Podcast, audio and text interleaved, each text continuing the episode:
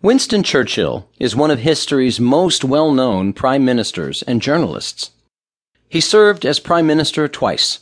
First, during the tumultuous times of World War II, lifting spirits and leading Britain to victory. In his second term as prime minister, Churchill introduced fundamental domestic reforms. Few may name Churchill as one of the top scientists of all time, but he was indeed also a scientist. To his credit, Churchill modernized the British Navy and invented a tank. Churchill was born November 30th, 1874, and grew up in Dublin, Ireland. His family had a considerable amount of money. He is descended from a line of politicians. His mother was American, a New York socialite, and his father was British.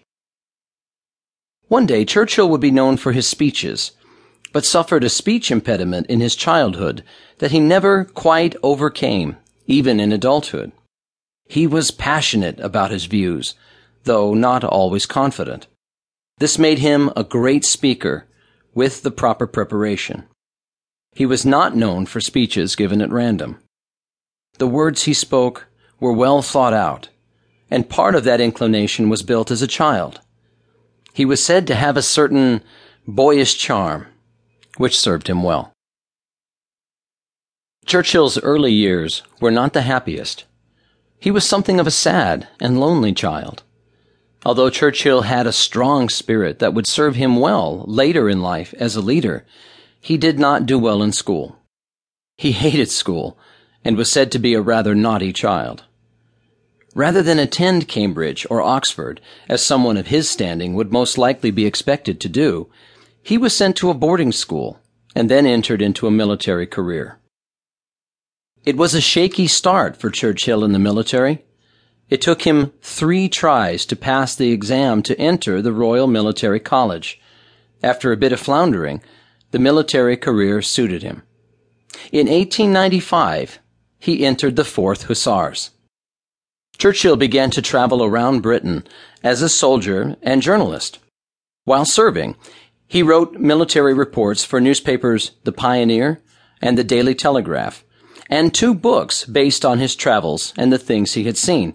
The Story of the Malakand Field Force, 1898, and The River War, 1899. Churchill's years with the Army were brief, but full of adventure. Churchill's next adventure began in 1899 when he started work as a war correspondent for the Morning Post, a conservative newspaper, and began to further his interests in politics.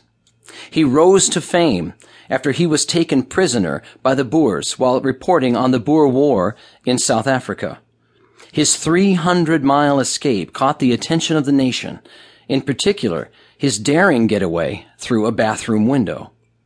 Once safe again, Churchill penned the book London to Ladysmith, in 1900. A greater interest in politics soon took hold, and Churchill joined the Conservative Party in Oldham, also in 1900.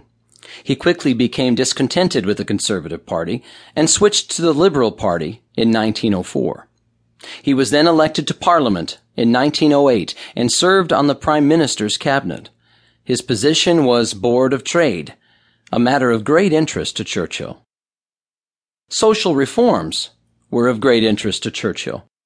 During the early 1900s, he tackled issues such as the eight-hour workday, a government-mandated minimum wage, a state-run labor exchange for unemployed workers, and a system of public health insurance. The tides would soon turn for Churchill, however, as World War I drew near, and his focus would turn to more global issues. In 1908, the same year he was elected to Parliament, Winston Churchill married Clementine Hozier, who was reputed to be very beautiful. Churchill's early life may not have been very happy or fulfilling, but his marriage to Clementine was both. His political career would prove to have its challenges, and his marriage to Clementine served as an anchor.